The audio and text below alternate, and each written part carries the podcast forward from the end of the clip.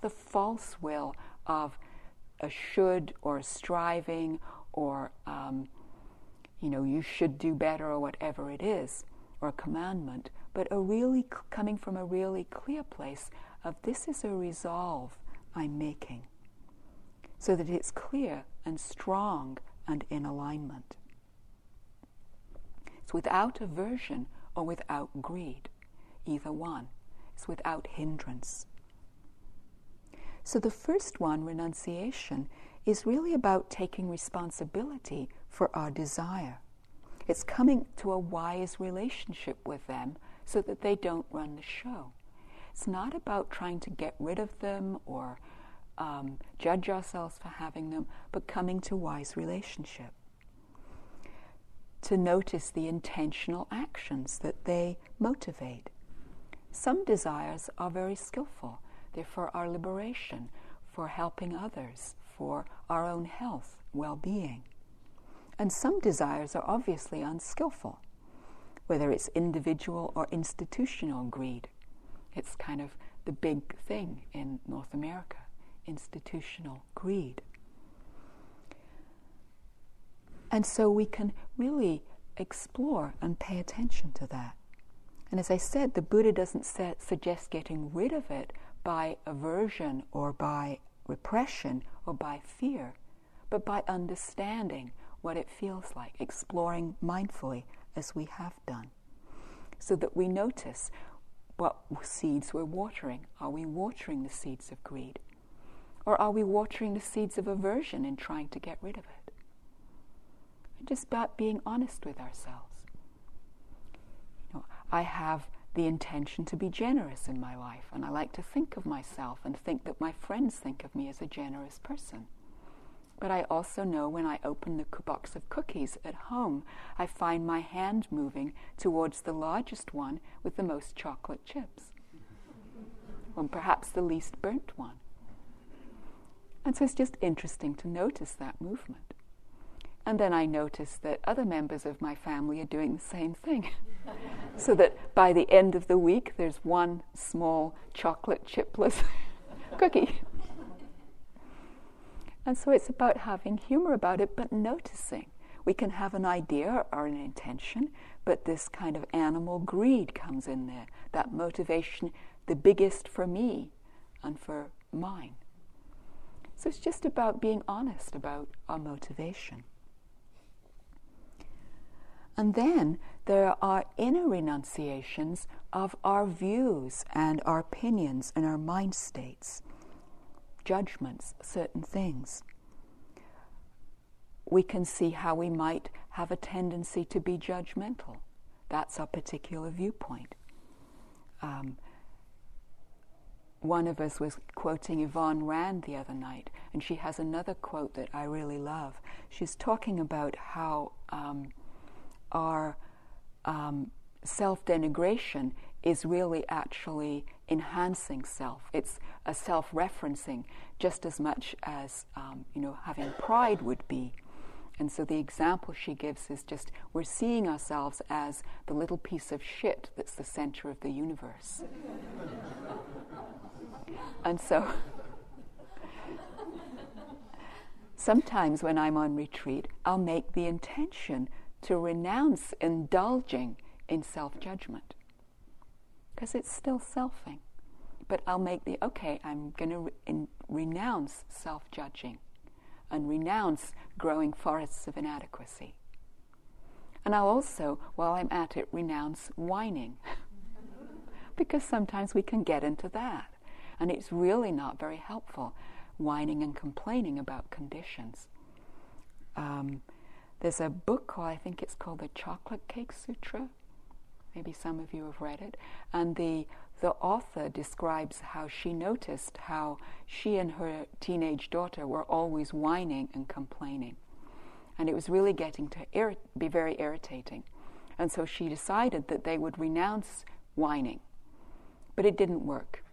You know, they'd do it for a day, and then sooner or later they'd be whining, she said, to beat the band again. And so what she decided to do was that repression of whining wasn't working. So she instituted between five and six was whining hour. and all they were allowed to do between five and six was whine. but what, what, what she found in doing that was there's a way it just got released. And then the freedom from not whining was so amazing.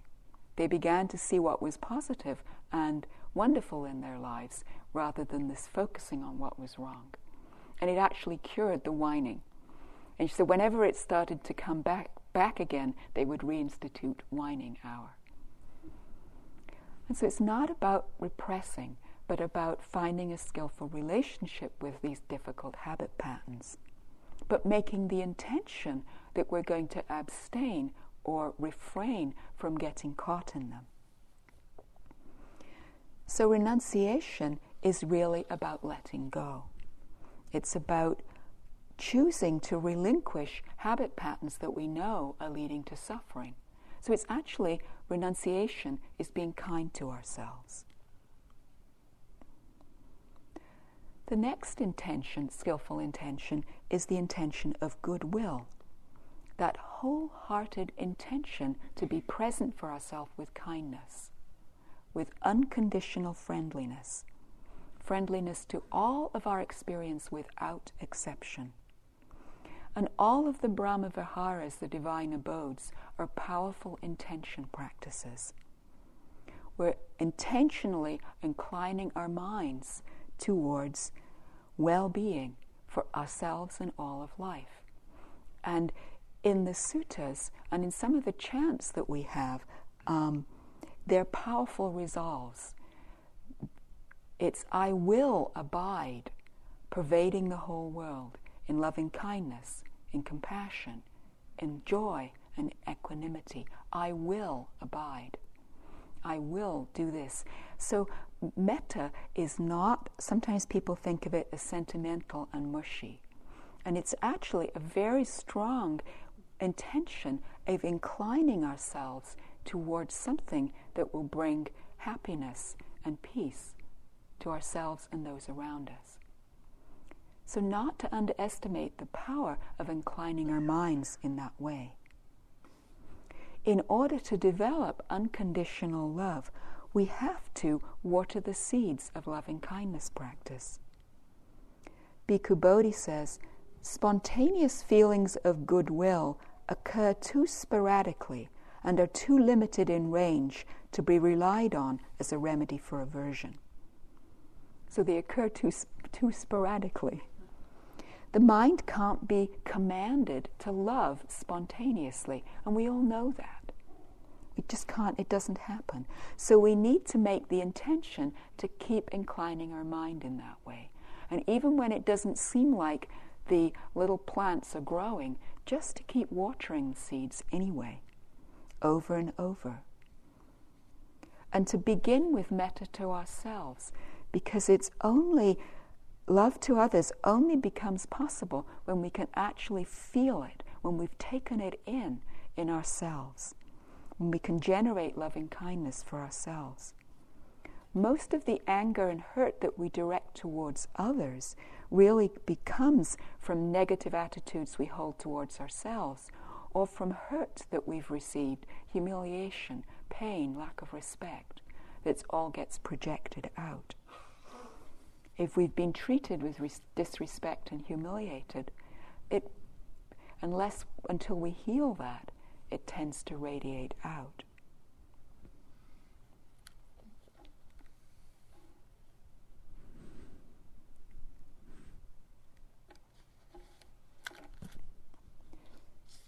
So, when we do loving kindness practice, it really shifts the identification. It takes us beyond the separation from, between me and them and open into a more universal experience of love and compassion and joy. We can incline our minds towards happiness intentionally. As we've been saying each day, may I receive the deepest well being and happiness. We can feel the impact of that as we say it, as we make that intention for others. It's powerful. Everyone wants to be happy and secure. And we can have that intention of goodwill It's very powerful. And we can also start to watch for those small moments of ill will, just like the small moments of greed get mixed in. And another example, I was at the forest, ret- forest refuge um, a year ago, and it, we chanted the metta, metta chant every morning early. And I'd been there for a few weeks, for about three or four weeks. And the chanting in the morning was very sweet and beautiful, and I felt filled with love towards all beings, and I was very happy. And somebody came in and sat next to me who was new and had just arrived, and started chanting in a very loud voice in a different tune. And immediately, this sort of ill will just, just filled my whole mind. And I realized I was full of ill will towards this poor person. You know, you're out of tune, shut up, and all this stuff. And I thought, whoa, that didn't take very long to go from loving all beings to instant ill will. And so just, just it's the moment to moment mindfulness. As soon as it didn't take very long to see it, and I was able to laugh at it, and it passed through. Just, and so we really need to just acknowledge that all the seeds are there for all of us, and just to um, just to pay attention. That's what intention is, and I'll keep saying this it's moment to moment, knowing what our intention is. So then the next one, um, the third of the wise intentions, is the intention to practice harmlessness. As though we were saying, May I be free from harm and causing harm. My intention is to be free from harm and to be free from causing harm. May I be harmless to others, and we can have the intention, may all others be harmless towards all others. This deep wish and intention for the ending of suffering. And when our thoughts are guided by compassion in that way, we're naturally opposed to any any cruelty that arises. We notice when it starts to arise in the mind, just as I did. Notice that. And we begin to wish that all beings are free from suffering, no matter what circumstances they might be in. Like with metta, we start to be able to enter into the subjectivity of others and share their world in a meaningful way, in a deep and total way. All beings like us want to be free from suffering. So all of the Brahma Viharas are very practical, and these are intention practices that we can use in our own lives. They're not theoretical. In the same way, the precepts are aligning ourselves with wise intentions. We're undertaking the trainings in all those different ways to refrain from harm. And the refuges are too when we take refuge in the Buddha, we're aligning ourselves with the refuge of being awake, of being present. It's a powerful intention. Taking refuge in the Dharma, aligning ourselves with what's true. Taking refuge in the Sangha, our connection with all beings, we're honoring that.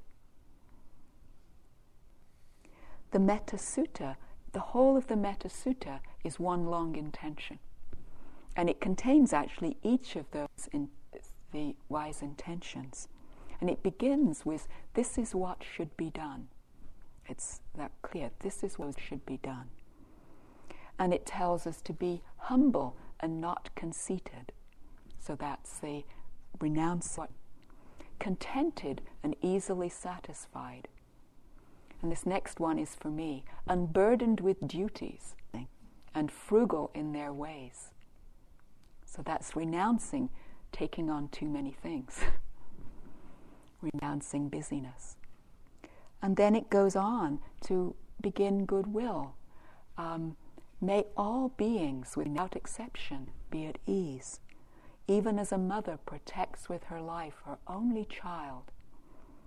And then it goes on, so with a boundless heart should one cherish all living beings. And then the bit about harmlessness. Let none deceive another, nor despise any being in any state. So it's very clear um, instruction about how to develop wise intention. And we're cultivating a kindness that's born out of our intention so that our motiv- motivation is increasingly about connection rather than alienation and separation.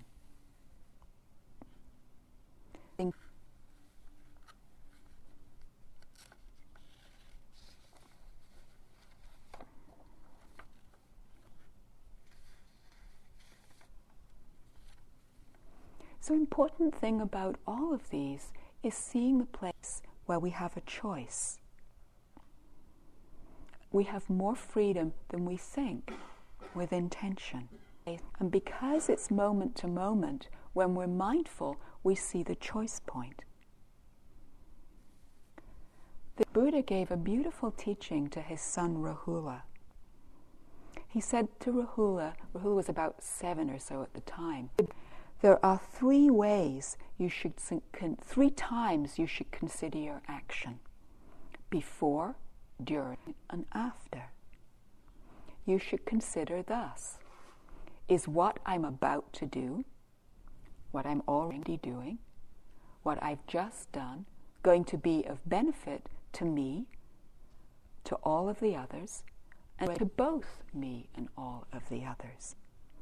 And if it is, then he could continue doing it. And if it wasn't, then stop. And he was to consider that for all of his actions. And it's actually a very powerful thing. It's of the level of will this be harmful? Will this be beneficial?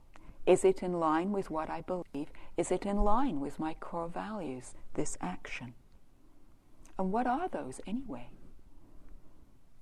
What do I really want? What do I deeply value? Is this in line with it? So if we take that apart a little bit, the before requires that we pause. We pause for a moment. Where's this action going to lead? Is it going to lead me in a direction that I want to go? And so you you can be about are about to speak and you think about, oh, is this going to have the impact that I want? Is it going to go in a useful direction? So you have a chance. But then suppose you've already started and you're in the middle of, it's during. The idea of looking at it during acknowledges the electric, electrical current concept that it's possible to stop the flow in the middle. And if you can keep the mindfulness continuous, if your mindfulness is being continuous, then you get a chance to notice is this having the impact I want? And um, is it a being of benefit or is it not? So suppose you're in the middle of um, talking about something with some people and you realize, oh, this is not having the impact I'm, I'm wanting. This person is starting to look like they're really feeling hurt or criticized or whatever. You, you, you're aware of that. So it gives you a chance to stop and to pause, to notice that. So maybe you're giving advice and they didn't really want advice, they just wanted to be listened to. And you this time notice before the eyes glaze over. so there's a possibility of stopping. And then it may be um, that, um, so that, so just to back up a bit, so then in, the emphasis is on, on equally on the intention and on the impact, the result. So you're aware of both keeping both in mind your motivation and the result that it's having during. So it's dynamic, where, and it helps us choose how to modify our action. So then, suppose you didn't notice any of that, and now it's all over, and whoever it is has gone off and is upset. or maybe what happened was you were talking about someone in an unskillful way, perhaps gossiping, and you realize, oh, that wasn't a skillful thing to do um, I've caused harm. And so you assess it. And this is where what the Buddha's advice to Rahula was really helpful and important. His attitude towards mistake was no blame, no judgment. He simply said, if you've caused suffering to yourself, to the others, or to both, go to a friend or a teacher and talk about it. Discuss it with someone. Resolve not to do it again in the future. To really look more carefully at your attention, intention to get help. He did not say, You're bad, you should be ashamed. He, the, the teaching was that guilt is not a useful emotion. That you're shameful is wrong view. Shame is wrong view. When we take responsibility for the results of our intentional actions, then it's possible to change our behavior. And that's not the same as identifying with our mistakes or blaming ourselves.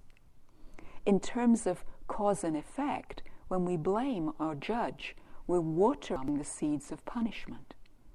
And that grows punishing, or the ability to be more punishing in the future. So that's a really useful thing to see.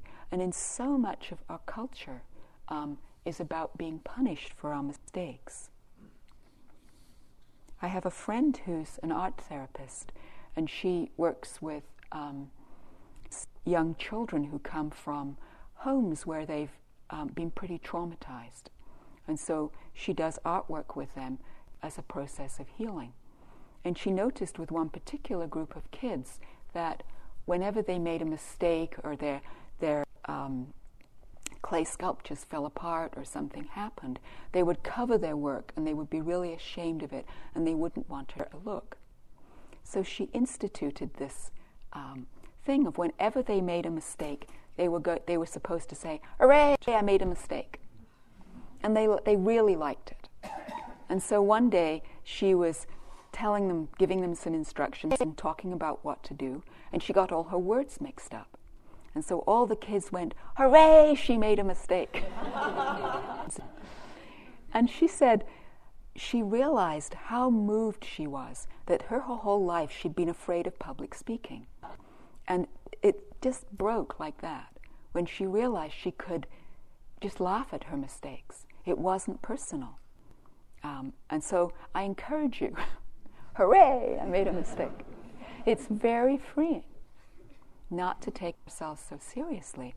And then it's possible to really look at our intentions closely.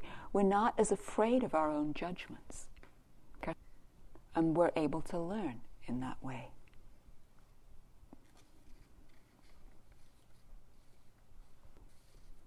So when we when we move in that direction, we're creating a positive kind of karma that will grow seeds of humor, understanding, and compassion. So when you judge yourself, you're sowing more seeds of suffering. So pay attention to how you feel after you re- realize that you've made a mistake or done something you regret. Pay attention to how you feel and practice wise reflection instead of guilt. See what you can learn from the experience when you can reconnect to wise intention and then you can act with compassion and with understanding. So explore that for yourself. I've found it really makes a big difference. There are two mental factors that can guide our intentions. They're called the twin guardians of the world. And in Pali, they're called Hiri and ottappam. Hiri really means self respect and ottappam, respect for others. So it's like having an indwelling conscience, if you will, knowing whether our actions are appropriate or not.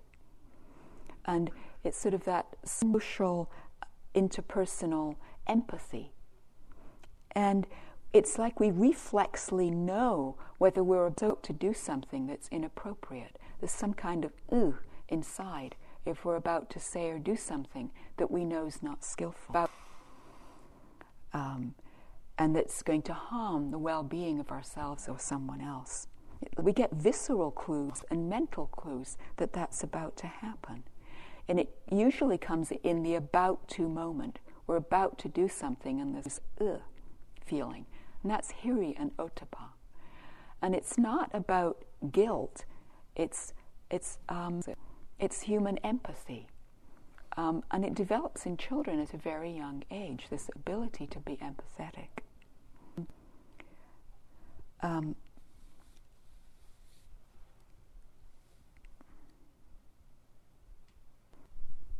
decisions.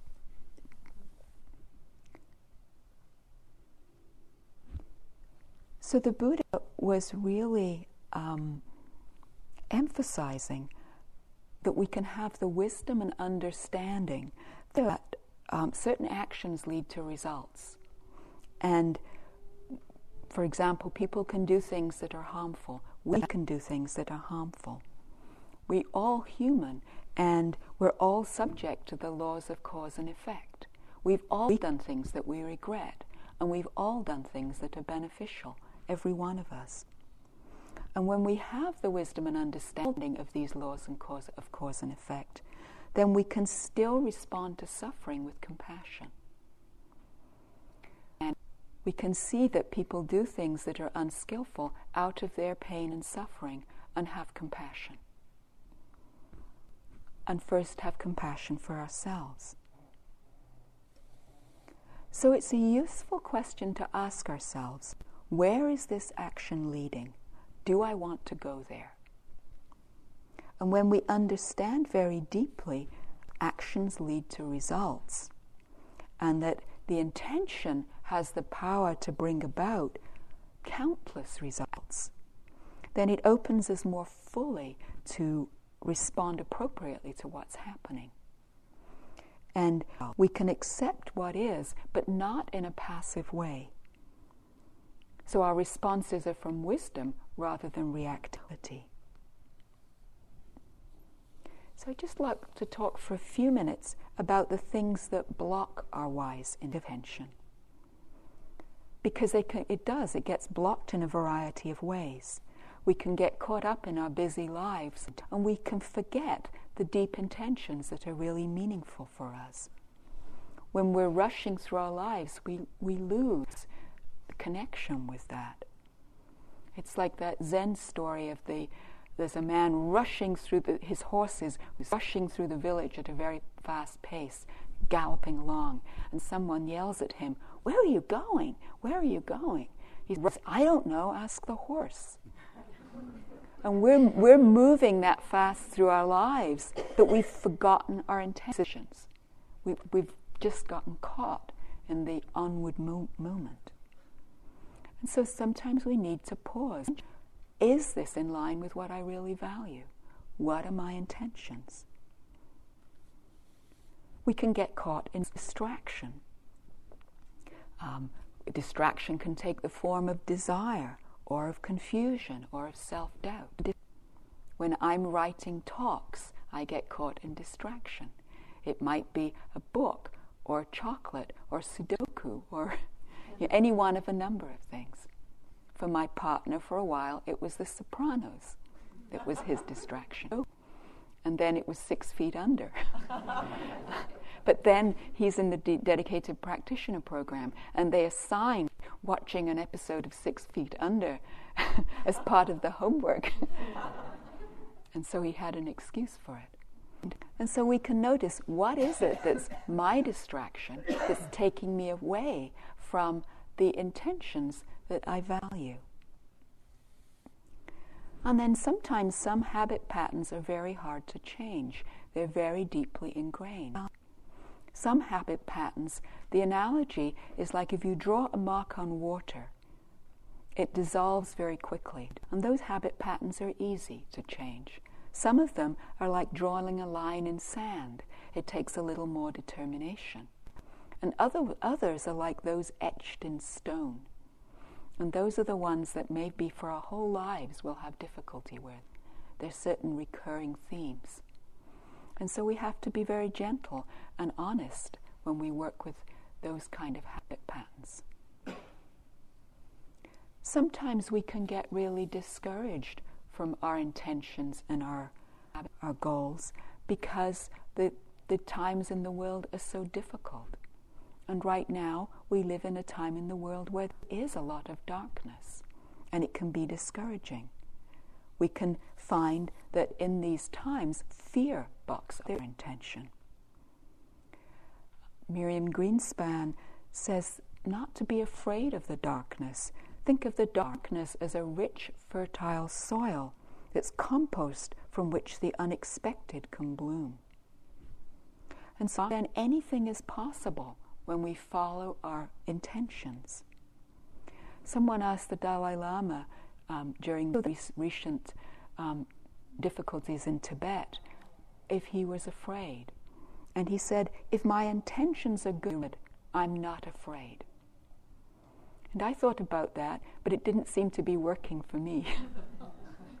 and so I needed to do a little more work on fear with mindfulness and with compassion.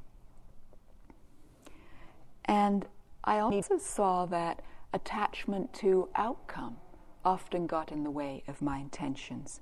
I get very discouraged. And the freer we are from attachment to outcome, the more we can connect to our intention, the more we can connect to it moment to moment. When we're attached to an outcome, it kind of obscures the path. We can't see clearly, and we can't make use of the factors along the path because we're attached to an outcome. Rebecca Solnit says that uh, this she's talking about attachment to outcome. Perfection is the stick with which to beat the possible. It's the premise which makes it easy to give up on our intention, which is really true. So she says, a better world, yes, a perfect world, never. So it's to be able to allow not knowing. And as Philip was talking about last night, to put our intentions out to the best of, of, of, that we can and allow for that possibility. We just don't know if we follow our intentions and our values, we don't know how it will unfold in the future. And we don't always know what's best. It can be a surprise. Um, I, um, I went through a lot of years as a physician being angry at drug companies and advertising. And I remember being particularly upset about all the Viagra and the Viagra analogs, all the things about that. And then when I read Rebecca Solnit, she says, you know, Viagra is good for caribou. And I said, what? What does that mean? And, and so she, she writes about how because of the advent of Viagra, they no longer need to kill caribou to get their antlers and various other body parts to solve sexual problems. So Viagra has been very good for caribou. so you just don't know what can be a benefit in the world. So it's allowing not knowing being open to possibility is so helpful with our wise intention. When our intentions get buried in our lives, we need to keep reconnecting. And sometimes we forget that with intention, it's not a one time thing. It's not like a goal or a New Year's resolution. You have to keep doing it over and over. It's repeatedly inclining the mind, repeatedly inclining the mind. It's recruitment. That's really what it is. The neurons that fire together, wire together. It's incremental, so it requires patience to re- reconnect again and again. And it's a dynamic, ongoing process to keep notice, noticing what am I developing? What am I strengthening? What's growing in my garden? Have a look at what's growing. What have you been watering lately? what's growing in the forest. So it's that willingness of bringing satipanya, mindfulness and wisdom, to the moment of about to. Over and over. things that ways that help us to connect with intention are that balance of wise effort, wise mindfulness, and concentration. And we can use those in our lives, not just on retreat. We have a balance of energy and effort. There's a relaxation that makes it easier to see things. And it's making a commitment to keep connecting with the moment, to keep sustaining our mindfulness, even just in a light way, to know um, am I present right now? Yes or no? What's stopping me from being present? Because it's our presence that brings freedom to us. When we can be fully present in the moment, we get to see the choices. If we're not present, we can't see them. And when we include wise view with, with um, all those other path factors, they all circle around and provide the wise intention that leads to the wise action. So we relax, we pause, we use our wise effort, and we see what's going on. We know what our experience is, moment by moment. And it's just enough effort to connect. It's not difficult to be present, it's just difficult to remember to do it. That's the hard part. So, what you might try is to pay attention during the day to all those about to moments. And you can choose really simple ones, like a cup of tea or reaching for something. And you can choose an issue in your life that you're having a struggle with. What's the about to moment? Noticing what the choices are. And as we do that, we start to be able to transform our actions because we see that choice point we're about to do this, but there's a possibility of doing that. The power of intention is so amazing. We're just inclining our minds towards friendliness. Even just watching, am I about to be friendly or unfriendly? Inclining our mind towards being aware of our desire renunciation. The Buddha said, Bhikkhus, whatever the mind thinks or dwells upon, that will become the inclination. So we keep clarifying our motivation and exploring our intention.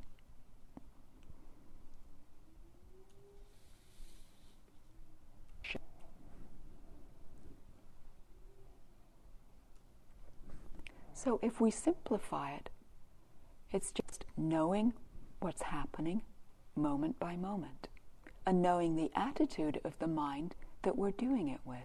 Just, and always inclining towards what's kind and what's useful.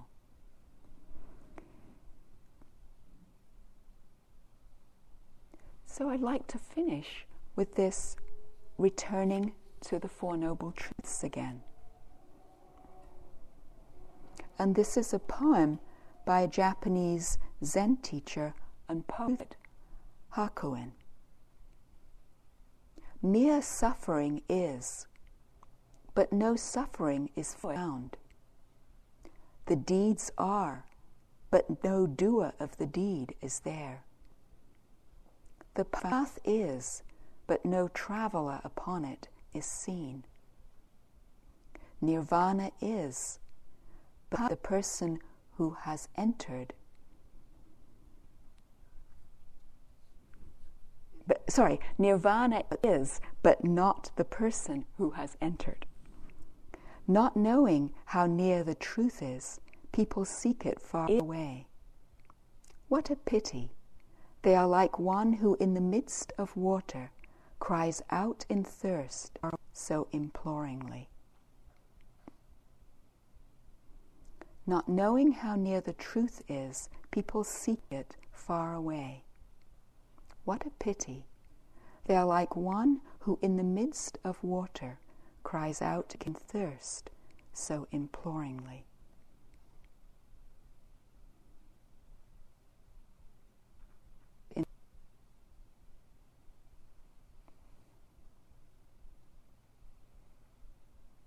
may all of our intentions bring us happiness, freedom,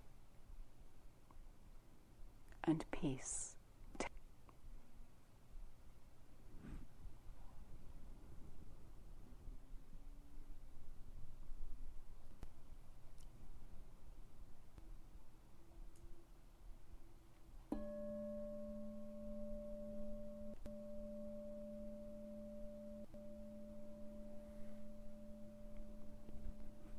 So, thank you for your in- at- attention to intention.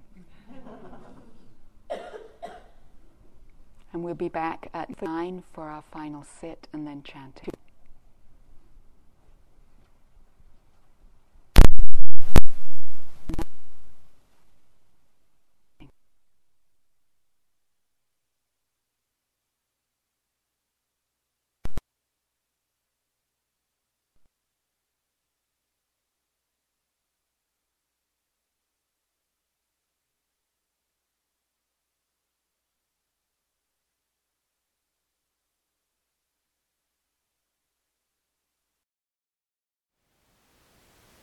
Thank you for listening. To learn how you can support the teachers and Dharma Seed, please visit dharmaseed.org slash donate.